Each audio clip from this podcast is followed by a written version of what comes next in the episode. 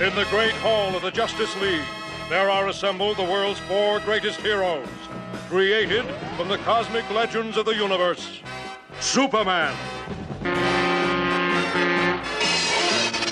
Wonder Woman. Batman.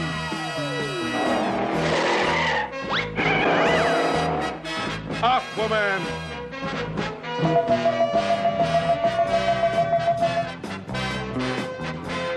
And those three junior super friends, Wendy, Marvin, and Wonder Dog.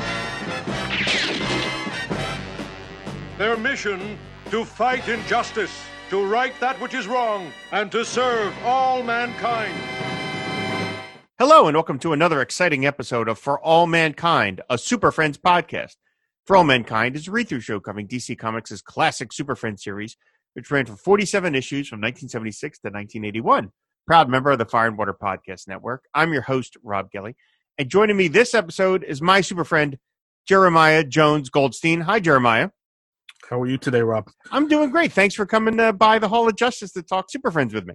Well, thanks for having me on. I appreciate it. We're going to be talking about Super Friends number 24, Past, Present, and Danger. But before we get to that, Jeremiah, I have to ask you, like, what is your history with the Super Friends comic, if you have any at all? The only history I have is through the show, actually.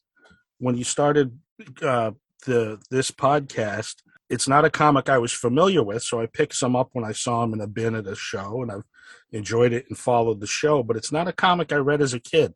I don't know how, why, but it's just something I missed out on. Was it around at all while you were buying comics, or did it had it? You know, it ended in 1981. Were you buying comics at the time? That's right. I mean, 79, 80, 81 is when we started buying comics on the newsstand, and it isn't something I remember seeing. Huh.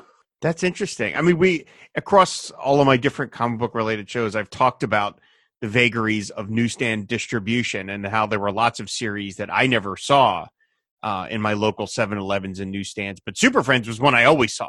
Uh, so it must have sold reasonably well in my general area because I always got it. And it was always a book that I saw as opposed to like say some of like the Marvel things I talked about on the Mountain Comics episode I did with Joe Duffy that like Power Man and Iron Fist was not something I saw all the time. So when I did see it, I would get it, but it was, you know, sparingly. But Super Friends was oh, I always saw Super Friends. So that's interesting that in your area, what what where did you grow up? I grew up in uh, Fairfield County in Connecticut in Stamford, so pretty close to New York. And we would buy comics at a local stationery store. And I mean, we had all kinds of things like Star Wars and G.I. Joe and Batman, stuff like that. But I really don't remember seeing this title. Hmm. Okay. All right. Well, I'm eager to find out what you thought of uh, this issue. Let's get right to the uh, the plot. Like I mentioned, the uh, the uh, the title is "Past, Present, and Danger." It's by Denny O'Neil, not Sergius O'Shaughnessy, Ramona Fradon, and Bob Smith. It was on sale June 21st, 1979. Uh, first of all, let's talk about the cover. Uh, we've got this great image of the Wonder Twins looking evil in this chamber and uh, they are uh, killing the super friends. Uh, as, as, all five of our super friends are slowly choking to death on what looks like kryptonite gas. So uh, jeremiah what do you think of this cover? I, I, like this cover quite a bit. One because all five of the heroes mm-hmm. are there. The the look on zan and jayna's face is really it's really menacing. I mean yep. like if you were a fan of the cartoon to see them looking this mean might have been a little shocking i suppose but it, it's dramatic. You know, but they're all they all look like they're in pain because of this gas. It's well done.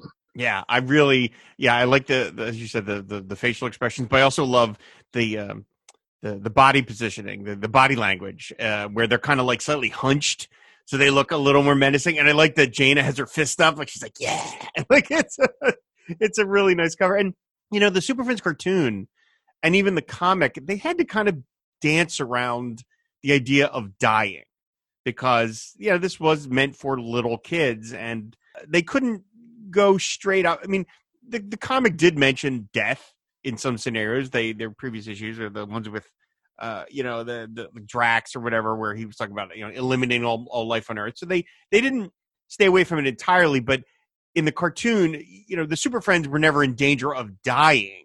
It was always they were in danger of being imprisoned or powerless or or frozen, but never dying because that was just a little too heavy. So here you've got Superman saying, well, you got Robin saying, "We taught Zan and Jayna all our secrets," and then Superman, and now there's an acknowledge to kill us. So that's you know, it's just a touch further than what you would typically see. And as you say, all the Super Friends look like they're in agony. You got Aquaman in the foreground laying there looking like he's already dead. So yeah, it's a beautiful cover. Yeah, and Batman, he's he's he's hunched over. He he, he looks like he's in real pain.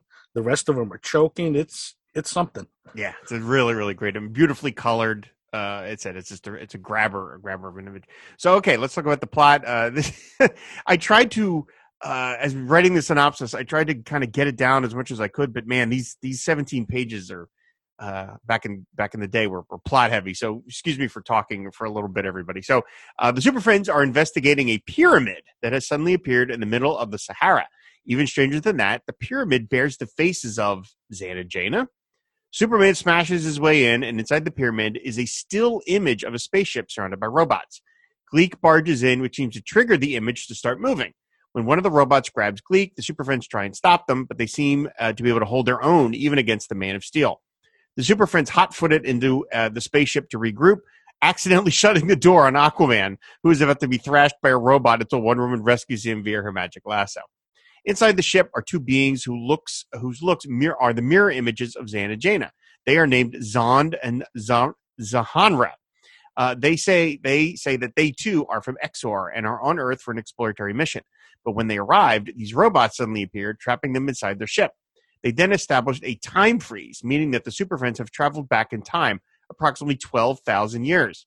As the other Super Friends get a tour of the ship, Wonder Woman con- uh, comforts a glum Aquaman, who feels completely useless in a desert setting like this. Zond and Zahanra uh, show off the ship's amazing technology, including its engines, which are not mechanical in nature. They are Exorian versions of electric eels who generate an energy field which powers the ship. Suddenly, a strange gas fills the craft, putting all the Super Friends to sleep. Zond and Zahanra change costumes with Zan and Jayna, who'd waken to learn that their doubles are lying. Turns out Zond and Zahanra are fugitives chased across the galaxy by these robots. Uh, and Jayna are tossed outside, where the robots, of course, mistake them for the Z twins. They strap the twins to a rocket and send it hurtling into space. Did I mention rolling on page 13? Meanwhile, back inside the ship, the bad guys are altering the structure of the knockout gas so that it turns into kryptonite. This will kill Superman as well as the other Super Friends since all the oxygen in the room will be gone. While on their rocket, Zan and Jayna manage to activate their powers and turn into a cloud and an egret. They watch as their robot jailers blow past them, their job presumably finished. Back down on Earth, the Super Friends grow weaker. It seems hopeless until Aquaman realizes he can telepathically command the eels to power up and overload the ship's circuits. They do as commanded, and the poison gas dissipates. The Super Friends apprehend Zan and Zahanra, Superman reactivates the time freeze, seals up the pyramid, throws it back to Exor so the authorities can deal with the criminals. Batman asks the Wonder Twins if they learned anything on this adventure. Before they can answer, Aquaman says he has, that no one ever truly has to be a fish out of water. Whew, okay. That was a lot of plot for 17 issues. So uh, we're going to go through this beat by beat, of course. But but overall, uh, Jeremiah, what did you think of this issue? I enjoyed this quite a bit. It's out of the one the issues I have read this one it has there's some drama. I mean, of course, there's some silliness. The you know the the the Wonder Twins look exactly like the people that you know that are tormenting them. What luck! Uh, yeah, exactly. But I, I, did like the issue.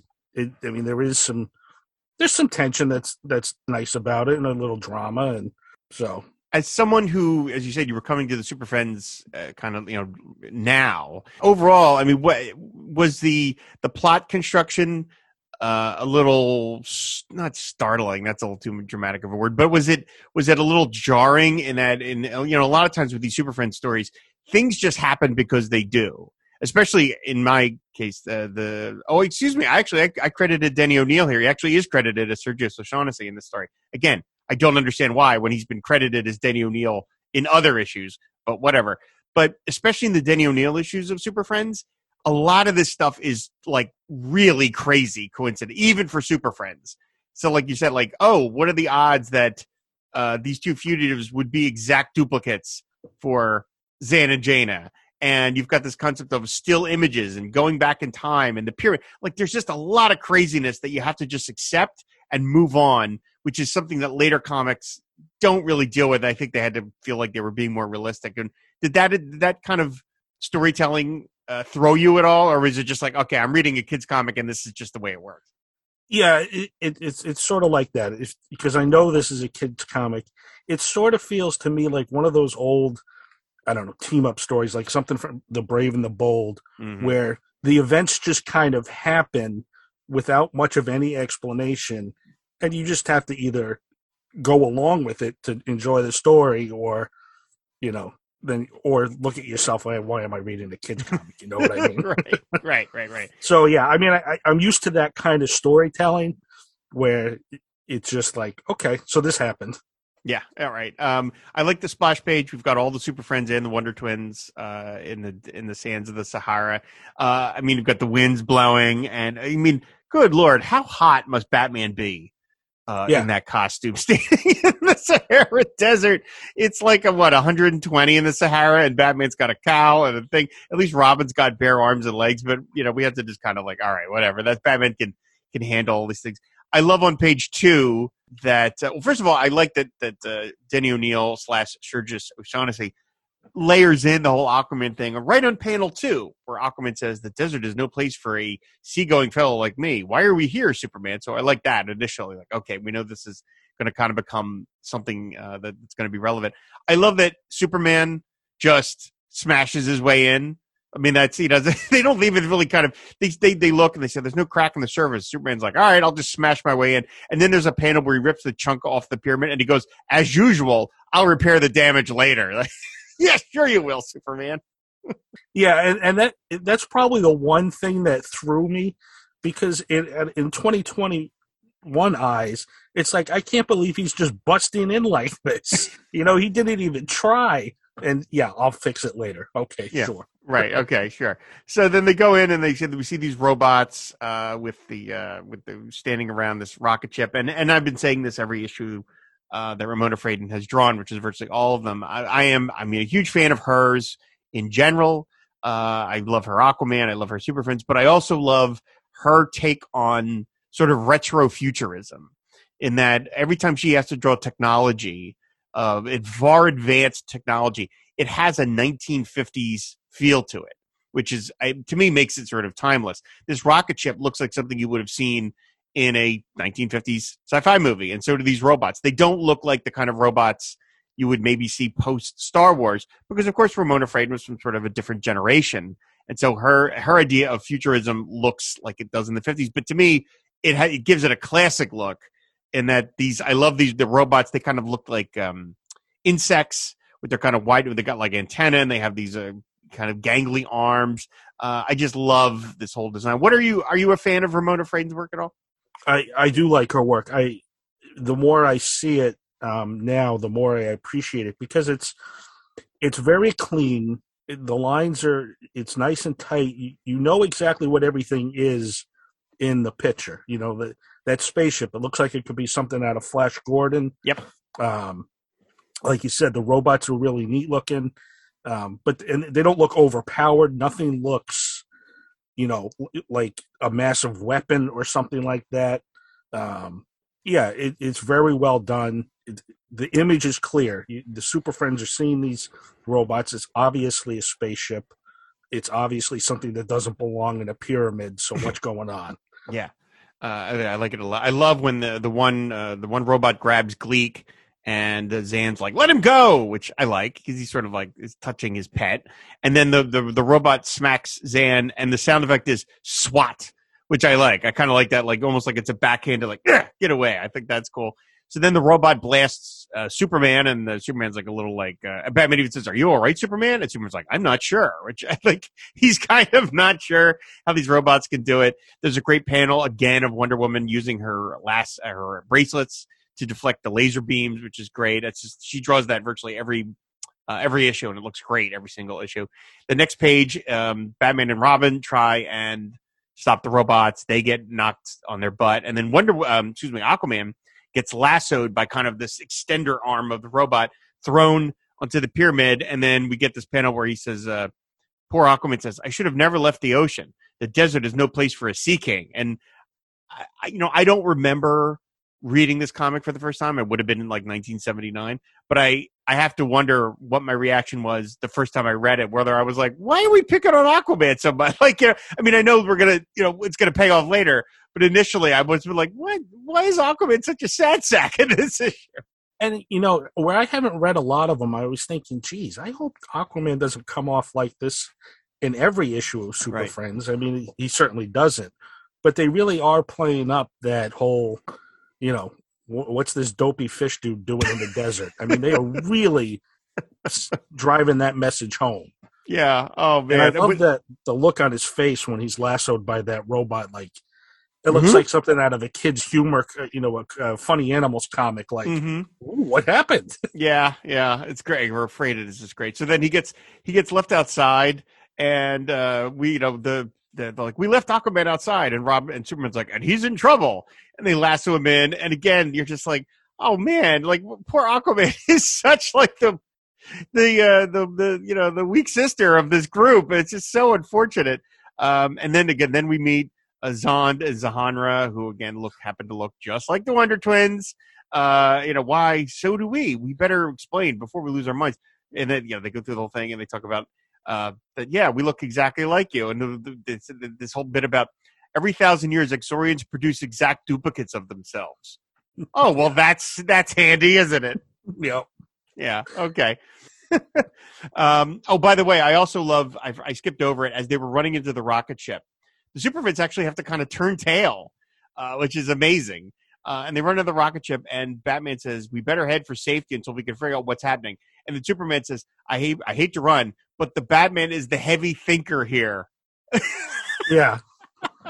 Yeah. What? I mean- Superman really comes off like a goon in this comic, you know, just punches a hole, lets Batman do all the thinking, you know, he I don't know, it's not the, it's not the Superman I'm used to. Seriously, I mean this it's it's kind of funny. We joke, we've joked on on other shows across the network that like it's the Dark Knight Returns that really made Superman kind of like the lunkhead in the in the greater culture that Batman is the strategic thinker and Superman is this kind of the hired muscle. When you got to think the Superman of the Silver Age and the Bronze Age was an inventor, was it you know like he was a Yep. smart guy. He was not a dumb guy. And here you've got Denny O'Neil kind of saying Batman's the real thinker here. I'm like, what Yep. is that?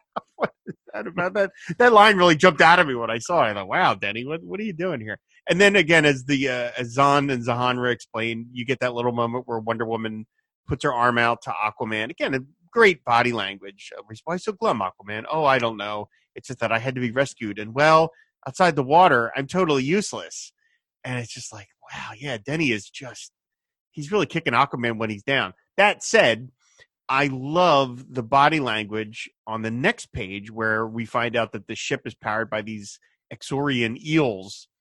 And they're all just look, and it's in a big water tank. And I love the way that Ramona drew Aquaman. It's at the top of page 10, where he's got his hands behind his back and he's leaning forward like he's thinking, like he's kind of pondering. The rest of them are just sort of looking at it, but he's actually kind of concentrating.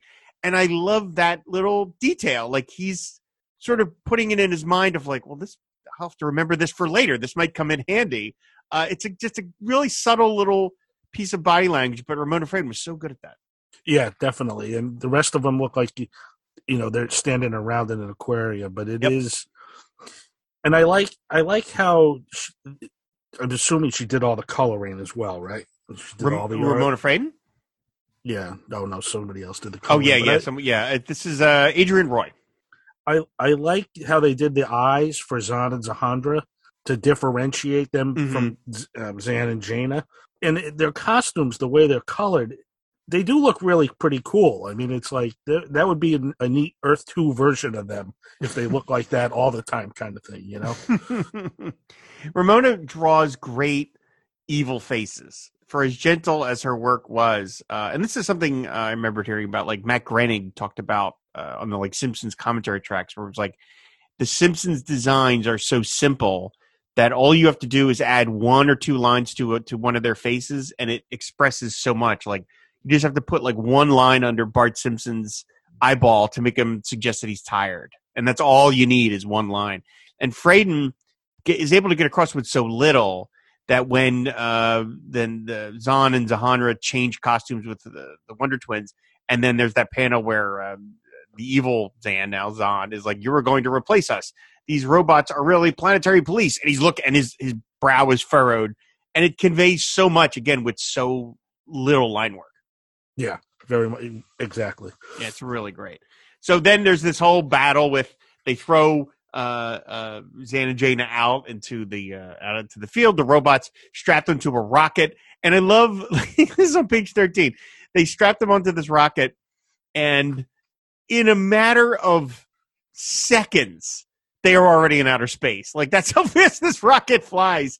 That they are just like, and I don't know. Have we established that that Zan and Jayna can breathe in airless space? Have we? I mean, they clearly are. Because well, she says we'll die of suffocation, but like they're already in space by the time. Like, how long can they? Like, if you can't survive without oxygen, it it, it only takes about a second. It's you, you're not going to survive in space at all that it, that's the one of the few things in this that actually kind of threw me and it's like oh this this is really kind of poor because they acknowledge that they're going to have a problem breathing once they leave yep. the atmosphere and then bam they're out of the atmosphere yeah. and they're fine. Yeah. So it i don't it it doesn't really work but i love how the rocket just looks like a giant firecracker that you would have gotten from you know the acme store in a looney tunes cartoon their feet are right by where the end where the blast off is, and yep. it's like what? How, what's that? That's like about what ten million degrees, and yet their feet are right by. it's fine, and yep. then the, the Wonder Twins touch, and they they you know Wonder Twin powers activate in outer space, and Zan forms a cloud in outer space. Yep. How does that work? Yeah, and and she becomes an egret. How does an egret fly in outer space without any oxygen to have the wings generate any thrust. How does that work exactly? Yeah. so it's a Denny O'Neil Super Friend story. Again, stuff just happens because right. You just accept it, and it's like, okay, there's a bird in space. Yeah. All right. Fine. Uh, so then we're back down on Earth, and the uh, the Super Friends are trussed up, and again, the, the kryptonite, the gas has been changed into kryptonite, and everyone is slowly dying. And then Aquaman is the one who realizes, wait a minute, I can do something. And then he realizes he can communicate with the eels he does the and the the eels overload the uh, the circuit breakers and the ship they're rescued and then the Wonder Twins uh, the Wonder Twins have made it back down to Earth.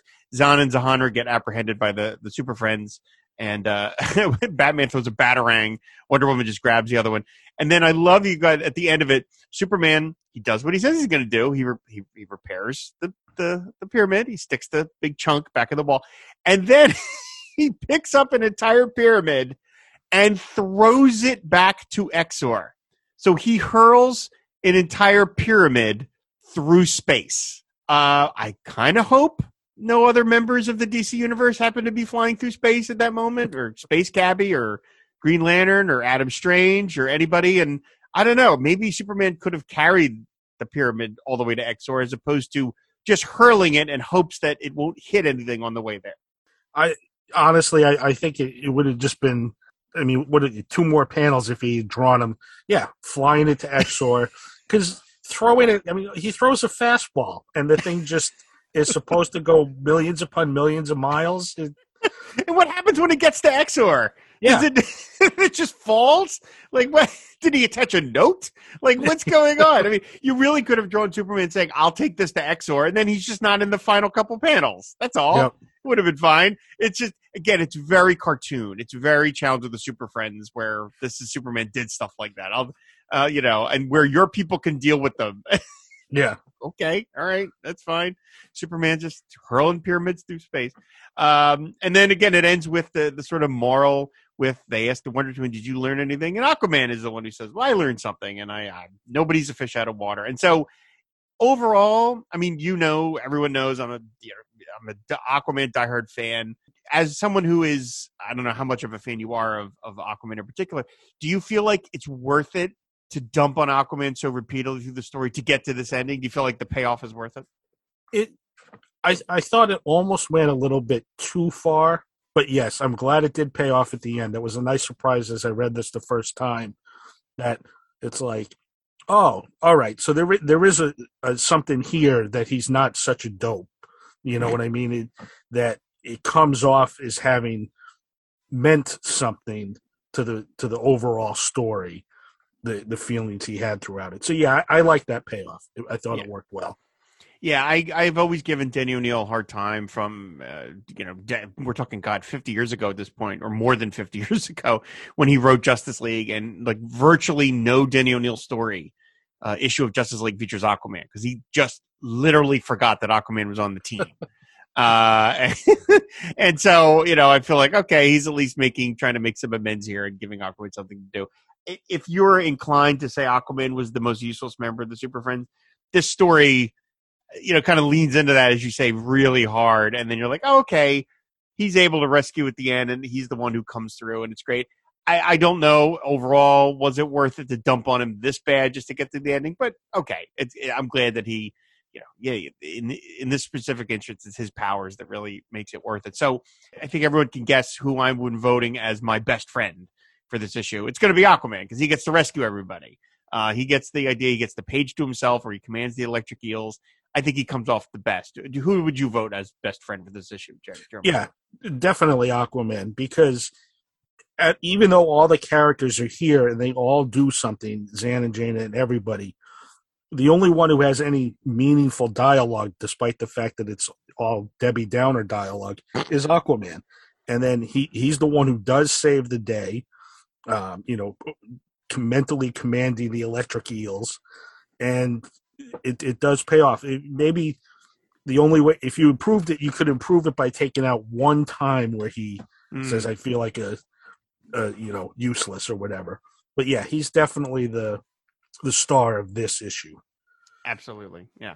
Um, so, oh, we also need to do the villain roundup, which in this case is Zan and Zahanra. I mean, could you see them in the greater DC universe? I would think not because they're they're Wonder Twins characters, and the Wonder Twins never made it into the proper DCU, not until very recently. So they're just kind of a function of, uh, you know, they're they're they're there to be evil twins, and they really don't, I think, have much uh, life outside of uh, the Super Friends comic. They don't. I don't believe they return, uh, and so we never saw them again outside the DC universe. So I don't think they have a. Uh, don't think they were terribly interesting as villains other than just plot devices. Do you agree? I do. I mean, I I always wish the Wonder Twins, you know, when I was a kid watching the cartoon, I always wish the Wonder Twins were in the comics. And like I said, I didn't know this comic existed. So I if they were in the DCU um proper, yeah, it would be neat if they had evil twins. I mean, cuz I like evil twin stories can be fun, I guess. I like the way the characters look, but yeah, you're right. They're they're just a it's just a plot device for this this issue.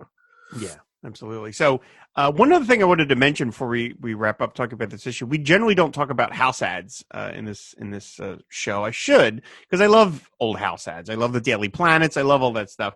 Uh, but but specifically, they're in this issue is an ad for the Super Friends where you can subscribe. And it makes sense because, of course, if you're liking this comic, I would think you would want to subscribe. Now, most uh, DC would do specific, they would do their general subscription page. Uh, ad pages where it was like, oh, subscribe to any of these DC series, and then once in a while they would do Batman specific ads or Superman specific ads or um, sometimes the Western comics. I think Jonah Hex uh, maybe once or twice got his own sort of subscription page. But here, the Super Friends gets its own page, its own house ad to you want if you kids, you want to subscribe.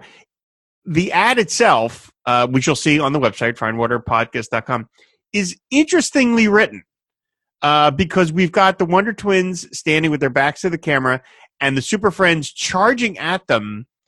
And they're asking the Wonder Twins what, you know, basically for information about the Super Friends comic. But I don't know. Am I reading into this, Jeremiah, that like the tone of the ad is like ever so slightly aggressive from the Super Friends? It, it, very much so. It, it, I mean, Wonder Woman has her lasso out spinning. She she's going to do something with her lasso, and it looks like it's directed at the Wonder Twins. And I mean, Aquaman's, you know, Aquaman's pointing at Zan. Yeah, he's got his fist cocked. He's ready to to deck somebody, and there I mean, the, the dialogue it, it does not fit the picture because the the Super Friends they're ready to pounce. Superman looks kind of angry, yep. doesn't he?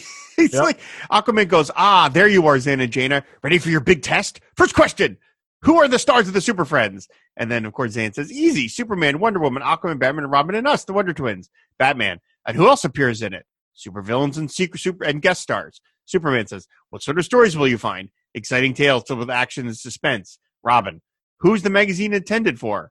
Jayna, everyone who loves thrills and adventure, from kids to adults. And then Wonder Woman. One final question: how do you keep from missing an issue? And then we have the panel of where they're talking about subscribe. So yeah, there's just kind of like, why are you guys so mad at us? Like we're just standing here. It for a kids comic, it's a just it's just ever so slightly feels angry. I don't really know why, and it's so funny because like the DC subscription ads were always on the serious side when the Marvel ones were goofy. The Marvel ones were always funny and made the characters kind of look silly because I think they were trying to make it like you know the turning their their icons into pitchmen. But the DC ads were sort of all over the map, and so this ad just it's beautifully drawn. It's drawn by Ramona Fradon and presumably Bob Smith. So of course it's it's gorgeous looking. Batman and Robin swinging into the frame, and Superman and Aquaman. But it's just the dialogue is just a little bit of a like, eh, eh, like all right. Yeah, I mean, he even says that it, it, this is a big test. Well, what, what, if they get the questions wrong? I mean, they're going to get beaten to a pulp by the rest of the Super Friends. We're going to replace you with Wendy and Marvin again. You two are going to be out of the book. So, uh, yeah, yeah, I mean, um, were, did you ever subscribe to any comics? Did you ever actually get comics in that form? I, I did actually. My father, when the um, when Gladstone had the Disney titles, Uncle Scrooge, Donald Duck, and this, those, um, when they first launched, they had subscriptions and I think for uh, at least a year, my father had um, got a subscription to Donald Duck and Uncle Scrooge, and they would go to his house, and when we visit on the weekend, we'd we'd read them and then bring them home. But he he was a big Carl Barks fan, so he would read the comics and then give us give them to us. Yeah. Wow, your dad actually subscribed. That's that's I wasn't expecting that. Well, they they were gift subscriptions for my brother and I. Oh, I see. okay. My they would go to my dad's house and he would he would read the comics and then, like I said, when we when we got there on the weekends, we we'd read them and bring them home and put them in our collections. Gotcha, gotcha. I remembered I subscribed, I think to Justice League, even though uh, I always got it, but I it it would come in just a brown wrapper and it would come sometimes beat up because it was mailed kind of cheaply, and it it it, it was so funny to kind of watch the progression of the collector mentality. Uh, and I don't say that in a in a mean way, but probably from whenever comics could start being subscribed to.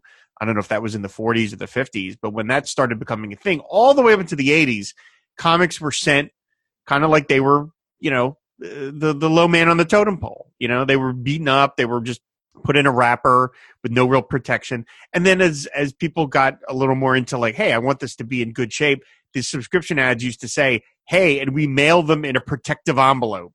They would mm-hmm. they would always, you know, kind of stress, hey, if you subscribe, you're gonna, you know, they're, they're gonna come in good shape. We're not gonna we're not gonna let them get beat up. And so that was obviously they realized that people were like not subscribing because you're like, well, I don't want my comics beaten up. And that was always back then that was when that was the way that comic companies could make the most money was being subscription because they were sending them directly out i'm guessing that that's not a thing I, I don't even know if dc or marvel even offer that anymore probably not right i guess you can't yeah, yeah there's no such thing as a comic subscription anymore other than a pull list of the yeah. You know, mail order yeah, well what's even funny about that is this ad says they're mailed flat in a protective wrapper but all it is is like a brown paper sleeve like you yeah. said the, the mailman is at his discretion to destroy this thing. right, right, right. I said I rem- I remembered I subscribed. I bought something from one of these companies at some point, and I remember it came in like a sturdy envelope, like an unbendable envelope. And I remembered even being at the time being like,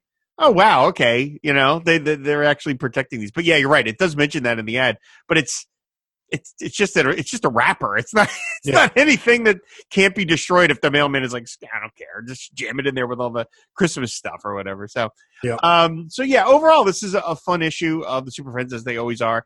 I, I do tend to say the Denny O'Neil slash Sergius O'Shaughnessy, Shaughnessy issues are a little more wild in that it's it's just crazy stuff happens and let's not pay too much attention. Yeah, uh, the Exorians create duplicates every thousand years. Fine. Okay. Just, just move forward. I don't have time to explain all this.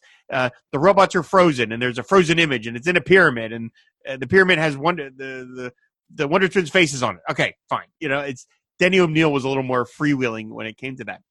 I do yeah. want to mention now that we're at Super Friends number 24, we are officially, metaphorically, on the back nine of the Super Friends because Super Friends ended with number 47. So we now have less issues of the Super Friends ahead of us than we have behind us. So now we, are, you know, we are we are more than halfway uh, to finishing the run of the original Super Friends comic. Everybody, so I just thought that would be worth noting that uh, we've made it. We're we're halfway through the, the Super Friends series. Um, now you mentioned Jeremiah that you have been you've read some other issues of the Super Friends. What were your feelings about them generally of the ones you've read? Have you enjoyed them all from one extent or the other? I do. I, I think I've read four or five at this point, and I have another two or three that I just picked up recently. Um, I do like the series. I do like the the wackiness of it because it, it does feel like the cartoon. I don't I, I don't go back and watch the cartoon much these days, um, but I mean I have seen it and uh, devoured it as a kid, hmm. and it feels like the cartoon. You know what I yeah. mean? Batman is kind of the the the brainiac of the bunch, the big thinker. Yeah, the big thinker, and you know Robin's there, and he makes some goofy comment or whatever, and but I do like the when the Wonder Twins are in the comic. I, I like them on the show. So yeah, it's a fun series, and that's why I I keep picking it up when I can. Well, that's that's great. You said you know you you told me you bought you have you read this on DC Universe, but you actually bought a hard copy of this issue as well. That's right. So when you reached out, I didn't own it, um, but then a, a, weekend or two ago, I was up at a comic shop. They had were having a big Halloween half price sale. They had three issues of Super Friends, including this issue. So, and I I do buy physical copies still. My collection's pretty large, and I do like owning the physical copy. Yeah, me too. I assume that these were reasonably priced. I don't know. I don't like. I've been talking about it over on Treasury Cast of how much treasuries are just through the roof now every one, even if regardless of whether they have any real value anyway. Everybody's every collector, every uh, dealer is just slapping like a fifty dollar price tag on every treasury. Uh, are Super Friends like expensive in the in the back market bin, or was it the sale that that helped nudge it to where it was affordable? Usually, the Super Friends I get are in the the cheapo bins, you know, a dollar or two, and they're oh, usually great. in pretty rough shape. Mm-hmm. This one and the other two I picked up at this shop, um, are really high quality. I mean, there, there's not a crease on this spine. The pages are, all, are still whitish. so that he he was asking 15, but Ooh. I oh. grabbed it because it was it was a half off sale. Okay. But it's a fantastic copy. Normally, I see them; they're well read. I can get them for you know a buck sometimes too, something like that. Well, that's good. That's good. Yeah. I mean, they're yeah, they're meant to be read. You know, they're not yes. meant to be like collector's items or whatever. So, well, Jeremiah, thank you so much for for coming on and talking Super Friends with me. I really appreciate. it. Again, we've been trading uh, tweets back and forth for a while now, and so I always like to reach out to people who I you know don't have a chance to really talk to directly as much as this is as direct as it can be. Uh, but but thank you so much for coming on. And why don't you tell people where they can find you out on the internet? Thank you. I, I had a great time. Um, I've loved the, the, the network for quite some time. You can find me on Twitter at BigOx737. And I do have a blog that I've neglected for a while, but it's comics, comics, comics.blog. Um, I do intend to get back to it. But yeah, you can find me on Twitter pretty easily. What is comic? Tell people what that is. There a particular focus, or is it just whatever comic? Talking about whatever comics you want to talk about it's it's sort of a comics my comics collection journal. So if I'm finding something that I really liked, I'll I'll write about it. Um, I, for a while, I was talking about the new comics I was getting. What was my favorite comics of the week? Um, that didn't last too long, so I, I kind of go all over the place. But it's it's mostly just the comics that I like and why I like them, why I bought them, that kind of thing. Gotcha, gotcha. I said that uh, I I still enjoy buying uh, hard copies. You know, there's uh when there's a my my fiance has a my my soon to be brother in law uh, lives a couple lives in Pennsylvania. We go over there and there's a uh, comic shop not that far from from their house, and I always stop in there and I drop like twenty dollars just on hard copies of random stuff you know, mm-hmm. it's still fun to do. Like, oh look, there's a copy of The Unexpected for two bucks. I'll buy that. You know, I mean, yep. that's always a, it's still a fun, still a fun thing uh, to do. Just pick up things that I wouldn't normally be buying, and it, it's not the kind of like you don't buy them on eBay because then you have to hunt for them. It's it's it's different. Yeah, uh, but it's one thing to just kind of be uh, like, okay, like just thumbing through the old long boxes and like, oh look, here's a issue of the Super Team Family for a dollar. I'll buy that. So that's cool. So again, Jeremiah, thank you so much for for stopping by. I appreciate it. Thanks everybody for listening. I want you to stay tuned. I'm going to play some commercial announcements, and when I come back, I'm going to do some listener feedback. Stellar Studios presents an Into the Weird and a World on Fire production. Starring in alphabetical order Brainwave Jr., Fury, Jade, Northwind, Nuklon, Obsidian, The Silver Scarab. The Star Spangled Kid. These are the members of Infinity Inc., the proteges and children of the legendary Justice Society. Created by Roy Thomas, Jerry Ordway, and Mike Machlan, their 1980s adventures are chronicled at last by Herman Lowe and Billy D, two podcasters with way too much time on their hands, but dedicated to analyzing, glorifying, and sometimes vilifying the stories from the team's first series. So hop in your Star Rocket Racer, switch on the radio, and let's rediscover the Earth 2 we'd all like to go back to. Star Rocket Radio, an Infinity Inc. podcast, soaring through the potosphere since September 2021.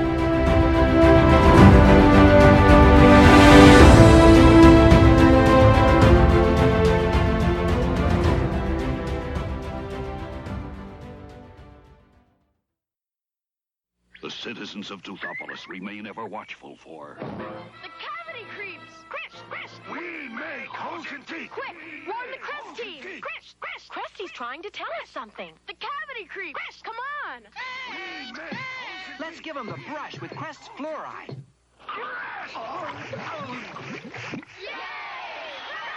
Watch treats, see your dentist, and fight the cavity creeps like the Crest team. Fight cavities with Crest!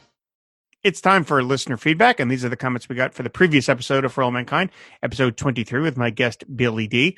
First up is Martin Gray, who says, Thanks for another fun packed episode, and how lovely to hear the talented Billy D as guest. This was a pretty decent issue, with the debut of the Wonder Twins' secret IDs being a highlight. That's a great detail about Janie using her powers to become Joanna. But if their powers were activated, as she says, does that mean John was made out of colorful ice? Was he human popsicle? And the hair dye seems a bit much. A wig would be an easier way to hide the ears. Maybe Wally West had lots of his spare hair color changing formula. Matt Soroy says, always enjoy the show. It's a new comic book experience for me every episode. I first encountered the Mirror Master in an episode of the Super Friends TV show, Reflections in Crime. By then, it was under the title The Legendary Superpower Show. Mirror Master trapped Superman in the sixth dimension, the world behind mirrors, a limbo similar to the Phantom Zone where Superman can see can communicate with the real world from inside mirrors. As he flies around looking for a way to contact the Super Friends, he looks through a mirror, confuses a man who is shaving. When he peeks into another mirror, we hear a woman shriek, and Superman quickly looks away and apologizes, Sorry, ma'am, and sheepishly says to himself, I'll have to be more careful. Whoops. I have no memory of that episode at all, Matt. I have got to find it. That sounds very funny. Uh, uh, Isamu uh, Hideki Yukinori says that great show. Some interesting things I found out from my dad from reading this comic. One, this story was actually not the first time the Wonder Twins were in their secret identities, and yet it was. The Wonder Twins' secret identities were introduced in an eight page Wonder Twins backup story that was originally supposed to be published during the DC explosion, Super Friends 15, but because of the implosion, the story wasn't printed until later, Super Friends 29, which I'll get to soon. The story explains where Zan's special hairspray came from, and it came comes with a corny joke. Two, Mirror Master first traveled into a mirror dimension in his fourth Flash story, issue number 20, 126. In the story, Mirror Master said he already knew how to do it, but it might be dangerous. He decided he'd rather take the chance in order to escape prison. Unfortunately for him, it worked out. This was in the same mirror dimension that had the evil Flash and a heroic Mirror Master. Mirror Master discovered that world by accident in Flash 174.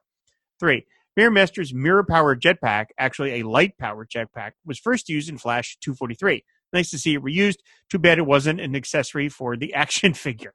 Uh, Edo Bosnar says, Excellent. Your comment saved me from troubling doing the research for that Wonder Twins backup story. I had such a clear memory of reading it and the fact that it basically introduces their high school secret identities with the amazing hairstyles. Robin Billy mentioned them appearing briefly in those disguises in this issue. I was wondering if a past show had skipped that backup. Edo, we would never do that. How dare you? Uh, uh, he continues, another five star show, and Billy is another outstanding guest. The show seems to attract them. I will say to Billy, though, that ahem, we old time Broad James fans use the term Marvel Zuvembi rather than Marvel Zombie. Brian Linton says, as soon as I heard that this issue involved mirror dimension shenanigans, I took a closer look at the image gallery and noticed the hotel clerk's button boutonniere was on the opposite jacket lapel in the mirror dimension.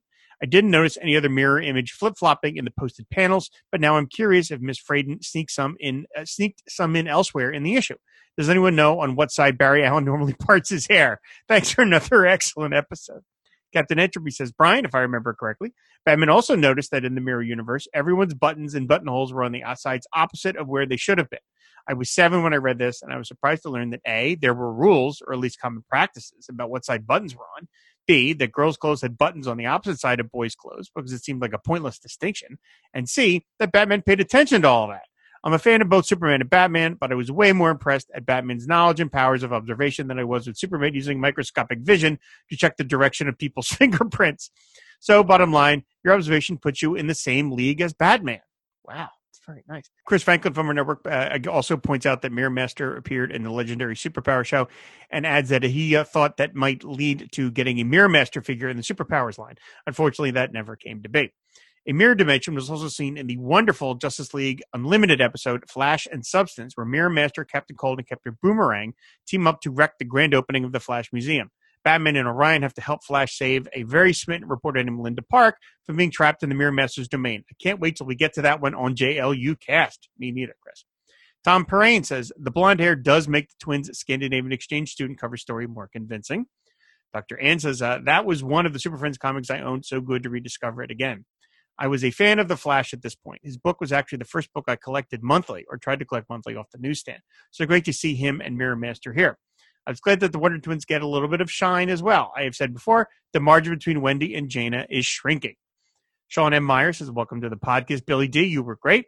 I don't have anything to add about the episode per se, as everyone else covered my talking points, but I did want to say that this issue was one that, as an adult, I deliberately cut up. years ago when I worked at Borders Books and Music, represent, we had a promotion where you brought a uh, bought a certain movie, I forget which one, you would get a plastic clock. No one bought the movie. I had about 30 or so of these clocks left over, so anyone who wanted one could take one. I didn't care about what was actually on the clock face, so I spray painted over the original graphic and I used the logo from this issue of Super Friends because it was the only duplicate issue that I had where the logo was complete and uncovered by any action on the cover. I put that logo at the top, and for the main image, I used the artwork from the two page Clark Candy Contest sweepstakes. I will say for a free plastic wall clock, that thing lasted for about 20 years or so. I think it was the power of the Super Friends that kept it going for so long. That's amazing, Sean. That sounds really cool. Uh, is there any chance you still have it? If you do, please send a photo. That would be great to see. Scott McFadden says, Great episode as always, Rob. I always enjoy For All Mankind because it introduces me to issues that I've never read before. With most of the other comic related podcasts I listen to, I usually have at least a passing familiarity with the comics being discussed. But as I mentioned the last time I wrote to you, although I was a big fan of the Super Friends TV show, I never read the comic book version. Foolishly, I always thought it was too young for me. Your show lets me know what I missed, and I love that. Thank you, Scott. He continues. I enjoyed your discussion with Billy about how the Mirror Master seemed rather overpowered in this issue with his ability to travel between dimensions. It strikes me that Ian B was just going along with the TV show in that regard. One of the fun things about the show by the, uh, was the way, as you mentioned, sometimes things would happen just because they needed to happen, and frequently that seemed to apply to the characters' power levels. I remember an episode of Challenge of the Super Friends where Toyman lures the Super Friends to a black hole, which transports them to a distant galaxy where they are trapped in Toyman's planet of evil toys. Yes, Toyman, of all people, has his own planet, which you get to by traveling through a black hole. Compared to that, a little dimension hopping from Mirror Master doesn't seem that far fetched anymore. Fair point. If I can comment on the comments from last time, I wanted to talk a bit about the Super Friends voice cast, in particular, Olan Soule, the voice of Batman. He was actually a very busy character actor for many years, and once you learn to recognize him, you'll see him popping up everywhere. He had a recurring role on the Andy Griffith Show as Mayberry's choir director and played a lab technician on both the 50s and 60s versions of Dragnet. He also shows up in several of the classic sci-fi movies from the 50s, including Day the Earth Stood Still and This Island Earth, among others. Listen and you'll hear that distinctive Batman voice. I think it's I always think it's fun to spot these reliable workhorse actors who were never stars but seem to show up in just about everything. Rob McCarthy says uh, the superpower seasons had a bunch of bad guys that never got figures, like uh, one, my Pedlex, that's wrong but easier to type. Two, Mirror Master. Three, Royal Flush Gang. Four, Scarecrow. And five, Felix Faust. That made me mad. I so wanted to figure of him. Yeah, those all would have been great, Rob. I mean, the Scarecrow has always been one of my favorite Batman villains. and uh, it's a shame that it took uh, the animated series to finally get one. The Royal Flush Gang. I mean, how'd you even have done that? I guess sold it as a box set or something. But those all would have been that really cool. Uh, Novotny says, Thanks for the podcast. You guys got me to rewatch the entire run of the Super Friends show earlier this year. And while season three with the Legion of Doom was overall my favorite, Galactic Guardians had some real bangers of episodes like Fear and Wild Cards. Is this a mirror world where all the text should be backwards? Because Robin and Aquaman examined the hotel register closely, but noticed nothing out of the ordinary. Protege, the world's greatest detective. Nothing unusual here about these names.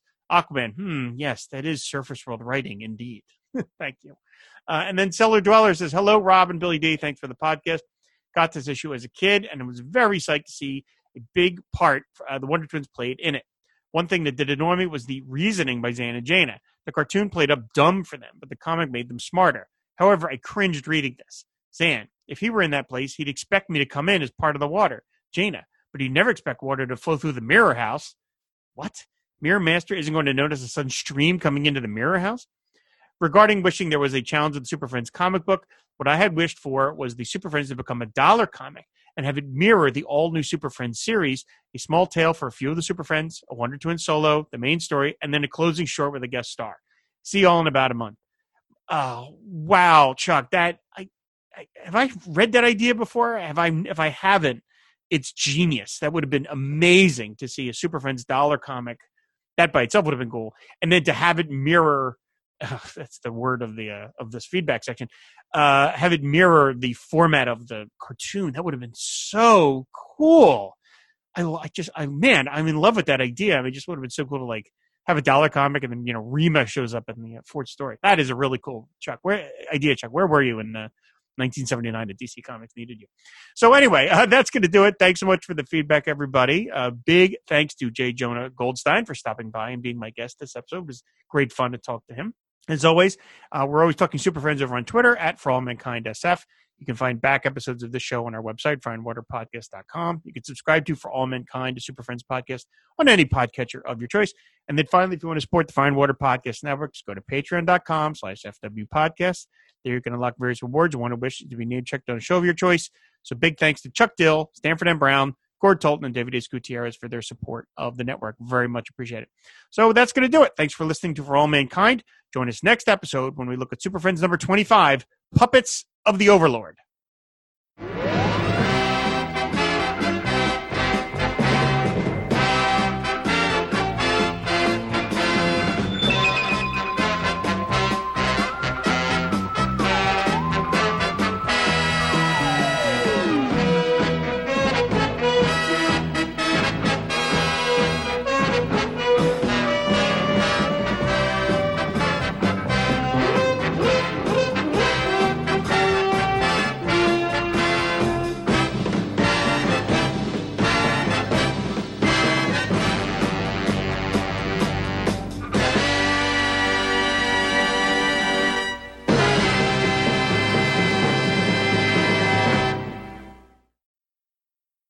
An FW TV podcast.